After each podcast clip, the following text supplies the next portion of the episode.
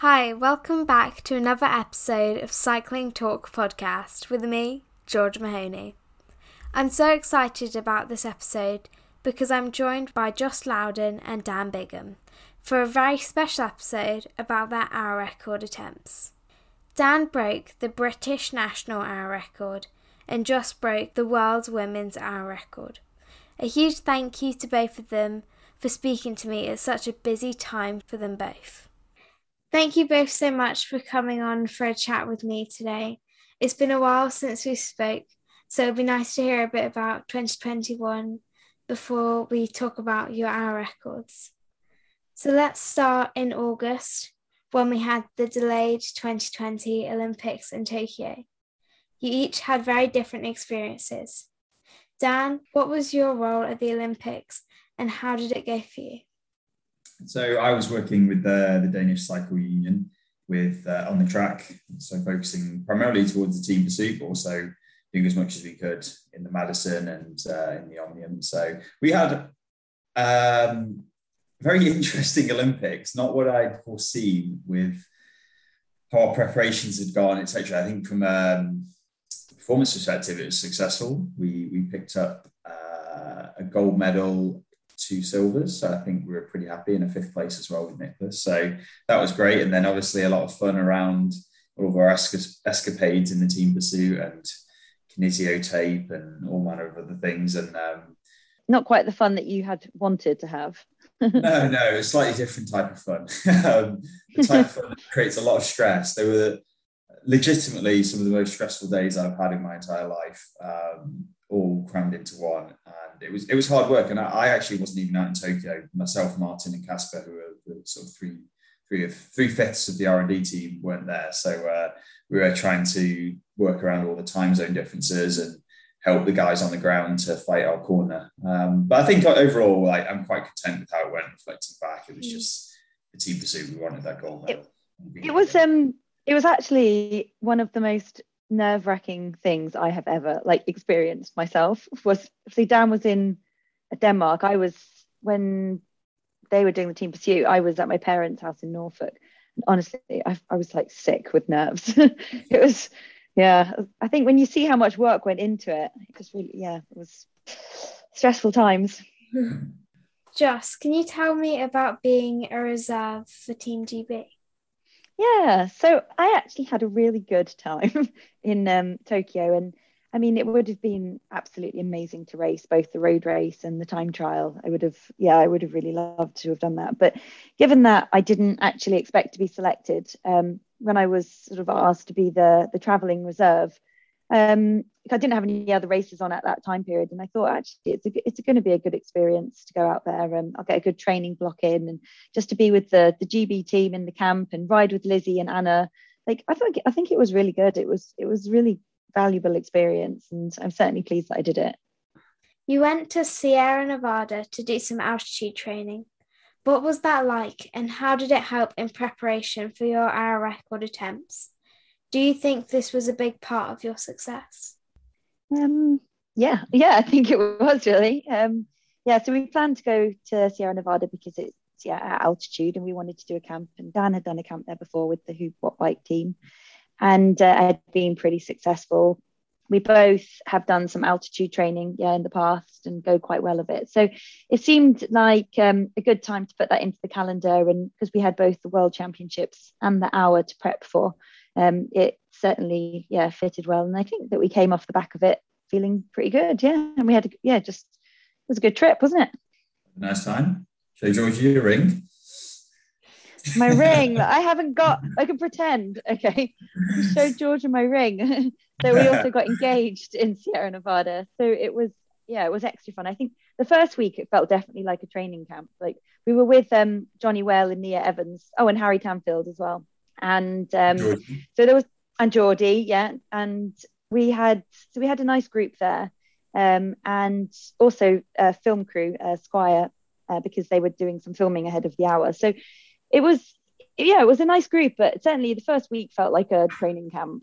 You know, the the riding is hard, and you you sort of you eat you eat and you ride and you sleep and you eat and you eat and you eat and you, you ride and you ride you ride lots and lots of hours uphill um, and then Dan uh, tricked me into accepting his engagement by taking me to three and a half thousand meters where there was no oxygen. I couldn't say no. And um, and then after that, you know, it actually just felt a little bit like a holiday.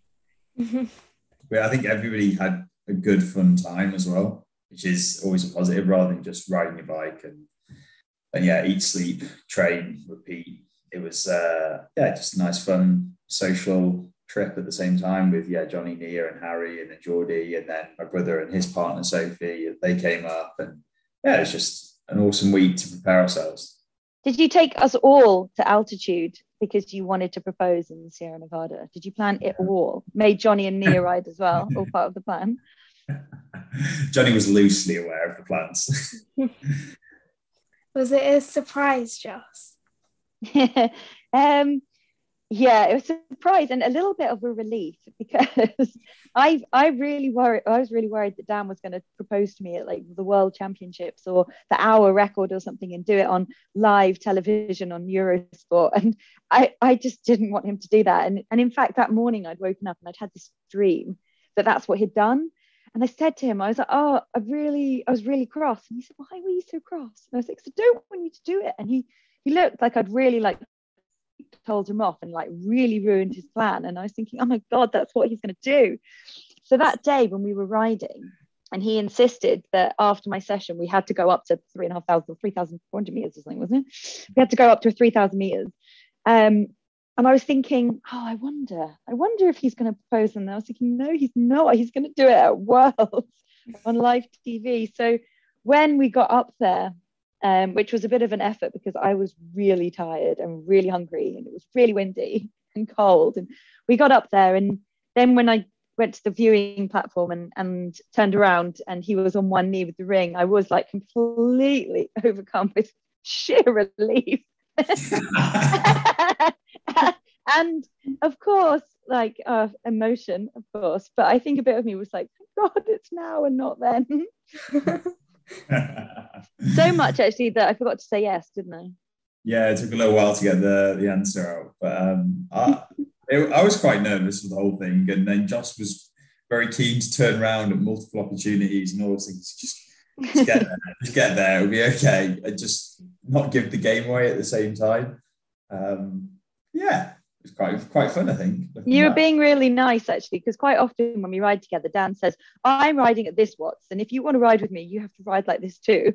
Um, whereas that day he said, "No, no, we'll just take it easy, like no stress. We're just we're just riding." And I was like, hmm, suspicious, but I still I still didn't think that he was going to do it. At the start of September, you rode the Tour of Britain, Dan. It was great to meet you in person and have a chat with you before the start of stage two. How was that week for you? Uh, very enjoyable. It was my first tour of Britain. It was the team's first tour of Britain, which was quite uh, a surprise to a lot of people because I think people see us now as this top UK continental team. But yeah, it was a big step up for us. And having the opportunity to race against those guys is something that I always relish, really. We don't often get to compete against all the World Tour riders and head to head, see how we do. And stage two was always a massive target for me and for the team. Uh, but I love a time trial and a team time trial, and that was right on my street. And we just had bad luck that day on so many different levels that meant we didn't really do ourselves justice, which was really frustrating. And I found that a bit unsatisfying. You like you leave the race, and like it was okay, and that's never a fun way to finish a race. So uh, yeah, that was a frustrating one, and we had a few more great stages after that. Obviously, Griff was in the break the following day. Then I was in the break on stage five, and then Matt in the break, and it went to the line on stage seven. So yeah, some really cool days for the team, and I think just good fun. Just it's always enjoyable to race home roads and just put it out there and see what you can do. Uh, especially when you get to go in the breakaway, I, I do enjoy those ones. Try and push it to the line and yeah, it's rare they do stick, but it's always fun to give it a go. Next up, you both went to the World Champs, fifth in the mixed team time trial, which I loved watching. Were you happy with how that went? Mm, I think so. Yeah, I think it was. Did you say it was? It was a realistic result. To be honest, I think I think if we had done worse than that, then yeah, we would have been. If we come low down, we would have been really disappointed. But I think if we'd done better than that, we would have been. Of course, we would have been pleased, but it would have. We would have. Yeah, we would have exceeded our own expectations. Yeah, I think we're. That was like, um, I guess, what's the phrase like a kind of standard result. I know that's mm. weird to say, but you always hope for more and you want to be on the podium. And we weren't far off. And I think that's always a bit annoying. You're like, if only this went different, if only you had a few more watts, or if only this, that, and the other. You mm. kind of go, what if? And I love playing the what if scenarios, going into a spreadsheet and going, well, if only we did five watts more on every turn, we would have got so much. um, but I, I, always enjoy seeing time trial on that. But the um I was gonna say that just that the, the the standard was so high this year. Like sitting in the um you sort of sit in this holding room afterwards and you look around and you're like, I mean, this is a ridiculous collection of athletes. You've got the absolute best riders, the best time trialists, and well, yeah, just best like cyclists really in the world, like male and females, and they're all there and they're putting together the men's teams and the women's teams. And I think in that respect, we weren't. I, think we probably we were beaten by very very very good teams, mm. um, and yeah, we enjoyed it, didn't we? Next year we'll win. Next year we'll win. and Joss, you had an amazing eighth in the women's time trial. Congratulations. How did you feel about that result? Yeah, I think yeah, you play the what if game, and I think that I certainly had places where I could have improved. Um, I think that I kind of almost lost a few places in the back end and through some corners which went a bit skew So yeah, I think no, I am obviously, uh, but I think that I could uh, do more. It was 16th for you in the individual time trial, Dan. Did you get the result you were hoping for? Um, I think the result was probably about where I thought, yeah. But I wasn't happy with my own performance. So it's kind of this weird one. I always focus on the process and not so much the outcome.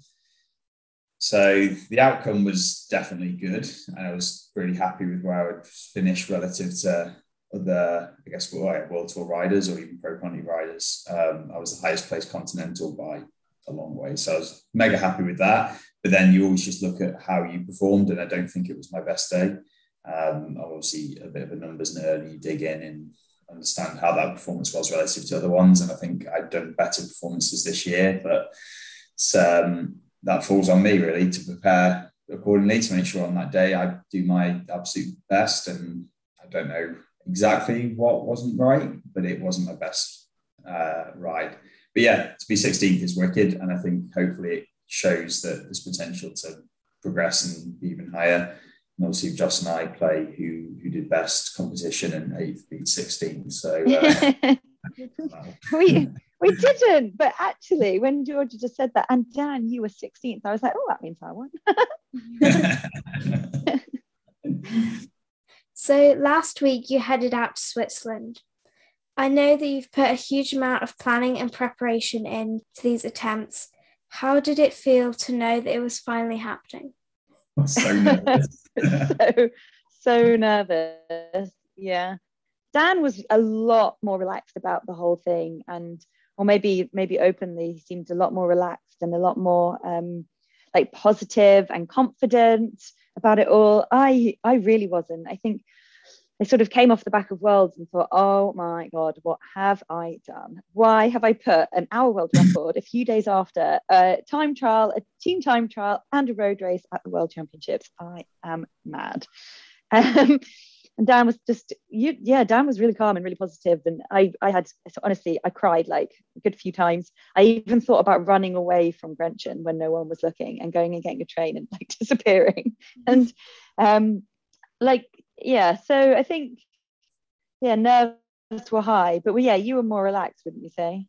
Yeah I think I reflected back on it a bit. And I think that was probably people have asked about like what I thought going into it and it was one of these weird ones that we've done so many practice runs and it's going to sound really nerdy but i like run the numbers so many times it was a case of like i know it's doable i really know it's doable and there's a lot of confidence you can gain from just being like well again it's not stupid the spreadsheet doesn't lie The numbers don't lie, Mm. physics don't lie. You've just got to go and do it. And okay, it's not that it's easy to do, but knowing it's possible is like quite comforting. And it's just like the pressure is on, but the only pressure is that you need to do, you need to be the best you can be on that day and you can achieve what you want rather than some races you go in and you're like i can be the best me on the day and you don't know whether you're going to be first fifth or 20th whereas you go into the hour and you've run the numbers you've done the training you've done all the tests beforehand and it's just a case of all i need to do is perform at my absolute maximum and this is achievable and that's yeah really nice to do it's not it doesn't make the record any easier it's definitely very hard it's it is an hour full gas and there's no relenting but um, it did mean that yeah, I was probably a bit more relaxed knowing that going into the record. And Joss was probably a bit more of an unknown from her perspective because she'd well, flown in five days later, four days later than me.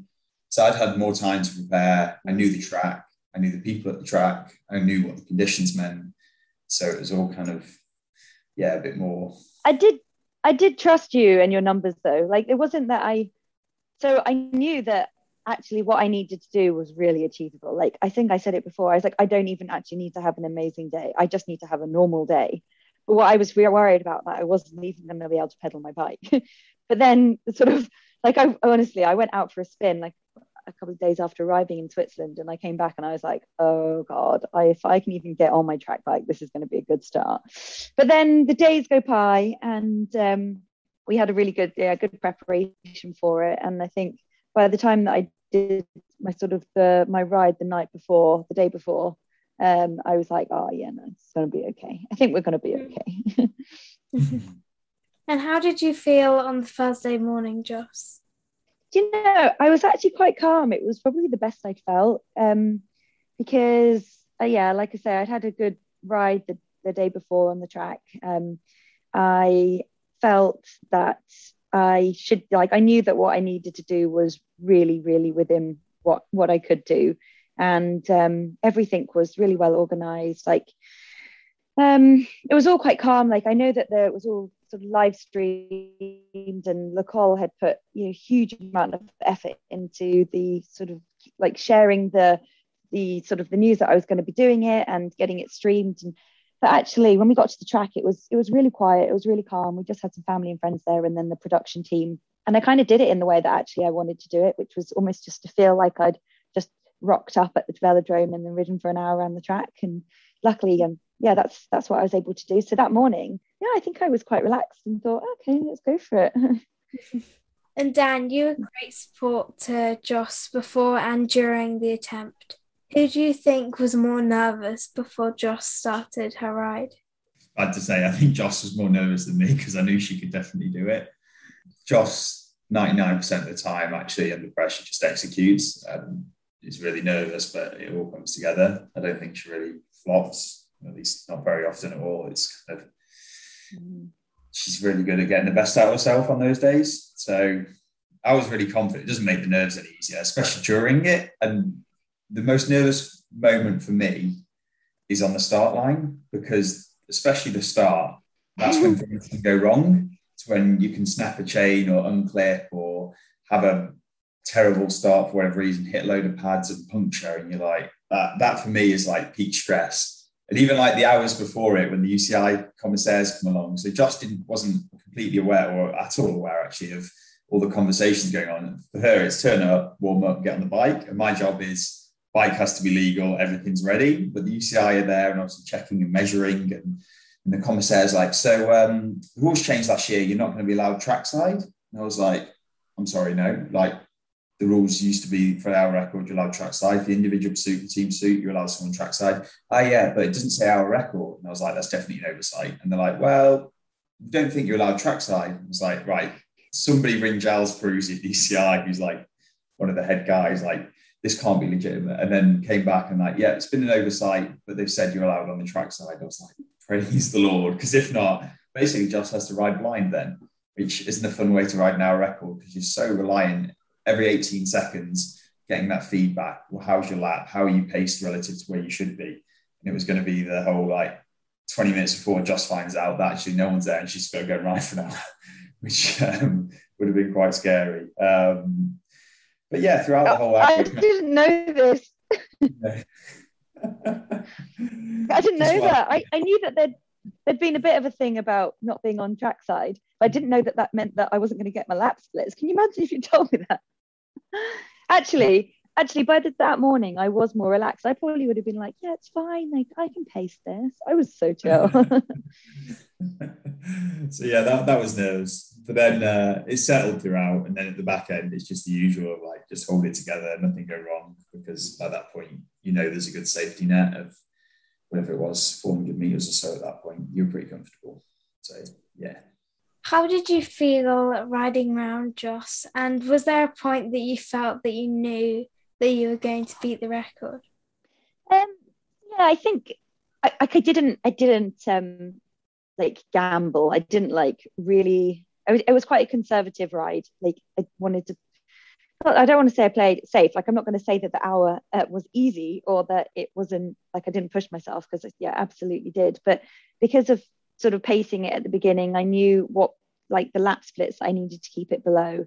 Um, and I sort of eased in quite gently. And I knew that I was like, I can ride like this. This is fine. And then, so I think it was after about, I think I guess about halfway um, when I was sort of waiting for the like the pain almost to like really hit to like hit the wall and I was like, actually, every minute that kind of keeps going by, I was like, okay, I'm still on top of it. I'm still on top of it. And it was certainly, I suppose, yeah, the last 20 minutes, last 15 minutes, I was like, yeah, no, I've got this. I've just got to like hold it together, really. And the last 10 minutes is horrible. Like, uh, genuinely, the last 10 minutes feels as long as the first 50. Like, if you can imagine that, like, it goes by so slowly because, like, everything is unpleasant at that point. So, like, your lips get really, really dry, and your mouth is dry, and your mouth is sore, and you've got snot absolutely dribbling down your face, and it's just it stops.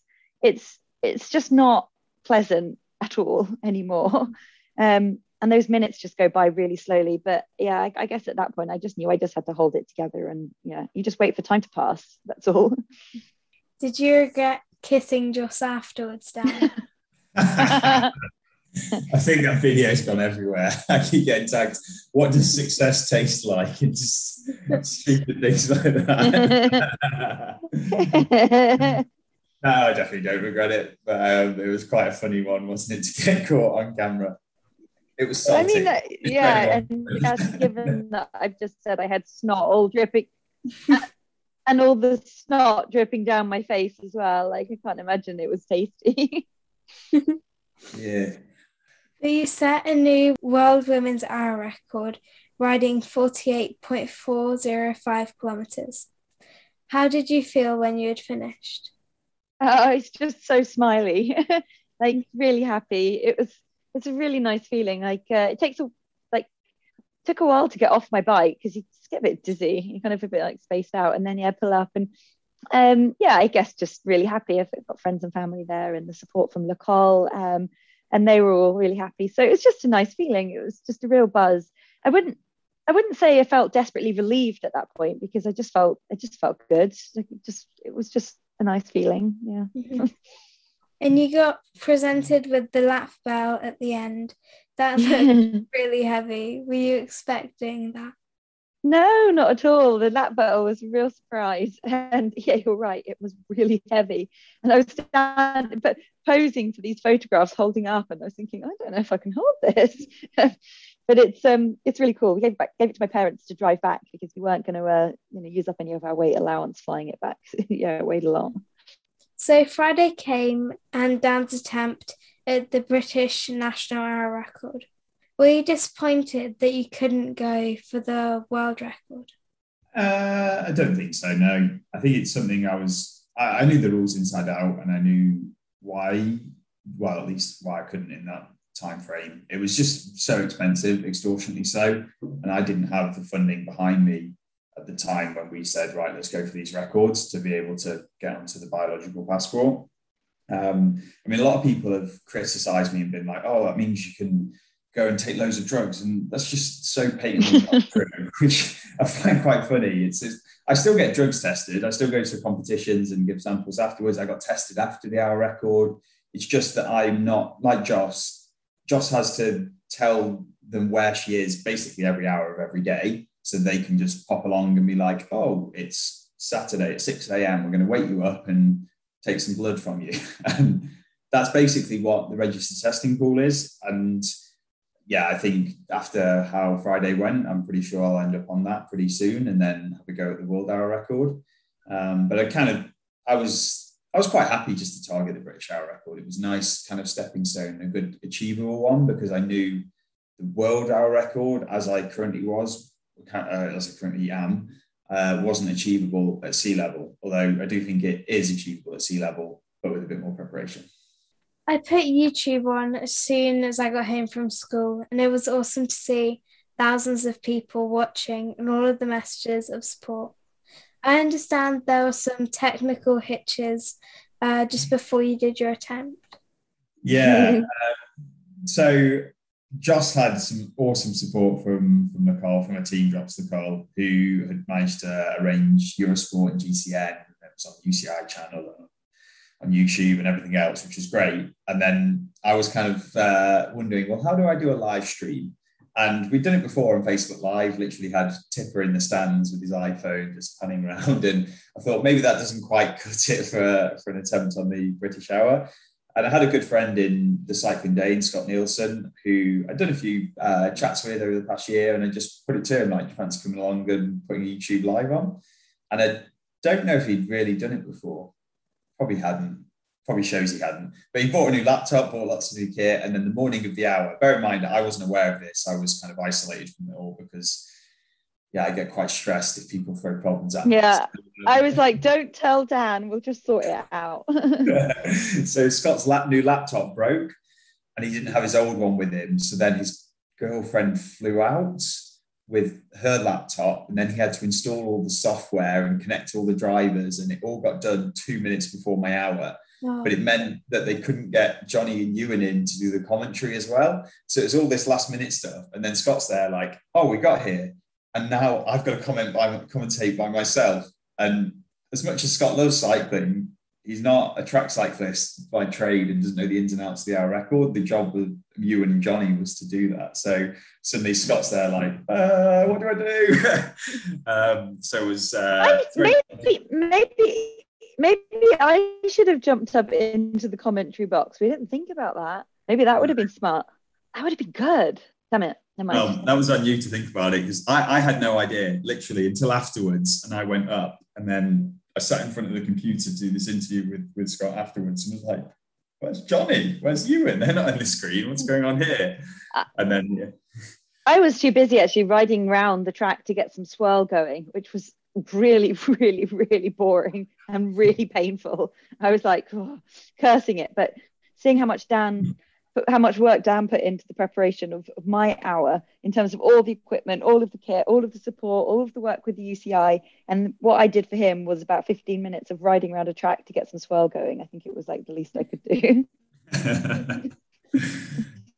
so you smashed the distance set by Sir Bradley Wiggins. Congratulations. Do you think you could go quicker? And what do you think it would take for you or anyone to beat the world record?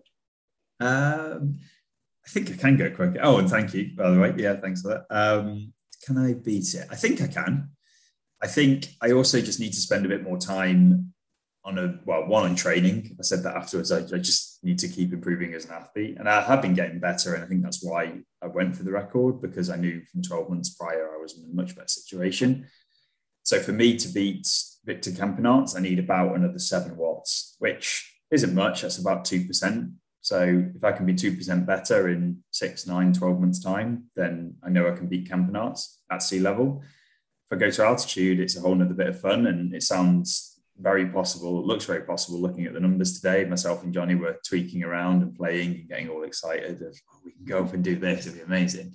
Um, but I, in my head as well, it'd be quite nice to bring the record back to sea level because Campenaerts went to altitude to break it, and I think um, there's something nice about bringing it back to to the yeah to sea level and where the competition's a bit more level. Whereas to prepare for an altitude attempt is quite hard work and it's very time and labor intensive and it's not an easy thing to do so to be able to compete on a level playing field against other athletes at sea level would be quite cool and there's a lot of other people I know who are preparing for it, who um, want to have a go. Not least people like Alex Dowsett, who is much as a he's a friend, he's also a direct competitor, and um, yeah, it'd be nice to have that battle. We've had previous battles of the hour records, with like Graeme, Graeme Obree and Chris Boardman, and we need a modern day one. So there's no time to rest for you, Joss. The women's tour started on Monday. How have you found that so far? Yeah, I've enjoyed it. So yesterday, oh, it's just really nice to be racing. To be honest, like um, from pretty much when I came back from the Sierra Nevada uh, until when I started here, I didn't really feel like I'd actually ridden my bike a lot because it's either sort of resting or racing. Um, and you just, I didn't really feel like I'd done a lot of riding. So yeah, I was really looking forward to just getting on my bike. And the British crowds oh, have been fantastic. Yesterday um, through Oxfordshire, there's so many people out cheering and that went really well. It was good. I sort of legs felt a bit sleepy at first, but sort of rode into it. And by the finish, I thought, oh, I feel quite good, which I think is not usually how most people do a race. They generally feel good at the beginning and feel tired at the end. But I, I flipped it on its head. Um, but then today, oh my gosh, we had the most oh, it's just unbelievably cold, uh, really, really wet, and mm. um, it was fine. Sort of endured it, but um, yeah, a break went to the line and I was not in it, so I lost some time, which was a bit of a shame because um, yeah, I was definitely not part of the part of the plan. But it's the time trial tomorrow, and then we've got three more days after that. So I'm just yeah, just enjoying racing to be honest. It's been a good couple of years since I've raced in the UK, um, and just being just being here with the crowds is is a real experience. And then you both have the British national champs uh, what events are you doing and what are you hoping for for that week? Uh, we're both doing the time trial and the road race. Um, the road race, I think, is just a bit of fun. See how it goes. Who knows? They're more of a dice roll. Whereas the time trial, I think we're both aiming to, to be at the sharp end and be competitive. And it's it's quite a nice course, I think. I've always um, pushed to have like a bit of variability to to a course, a bit of technical, a bit of climbing, a bit of descending, and I think it's got everything there. So I'm quite looking forward to it. Um, I reckon Joss will be in a really good place after the women's tour. As much as she'll look at me and be like, "Don't big it up, just let me play it." um, I'm quite excited. I think it's going to be a really cool day. I'm just going to agree with Dan. he always has more confidence than me. Thank you so much for both of you for coming on for a chat. You've both been amazing guests and have supported me in the podcast so much. So thank you. Hopefully, I'll get to see you both soon. Well, thank you very much for having us. You were definitely the top of our list to chat to. So, yeah, thanks for having us. And of course, we'll come and chat to you anytime. Yeah, thank you for that. I really loved recording this episode. It was great to speak to Joss and Dan again and hear about their attempts and how their season has been. Good luck to both of them at the British National Champs very soon. If you don't already follow my Instagram account, you can find that at cycling.talk.podcast. The podcast is also on Facebook at cycling.talk.podcast and on Twitter at cycling underscore talk. And as you know, all of my episodes are available on Spotify, Apple Podcasts, my Buzzsprout website, and all the usual podcast places. Make sure to share the podcast with your friends and give me your feedback. See you on the bike.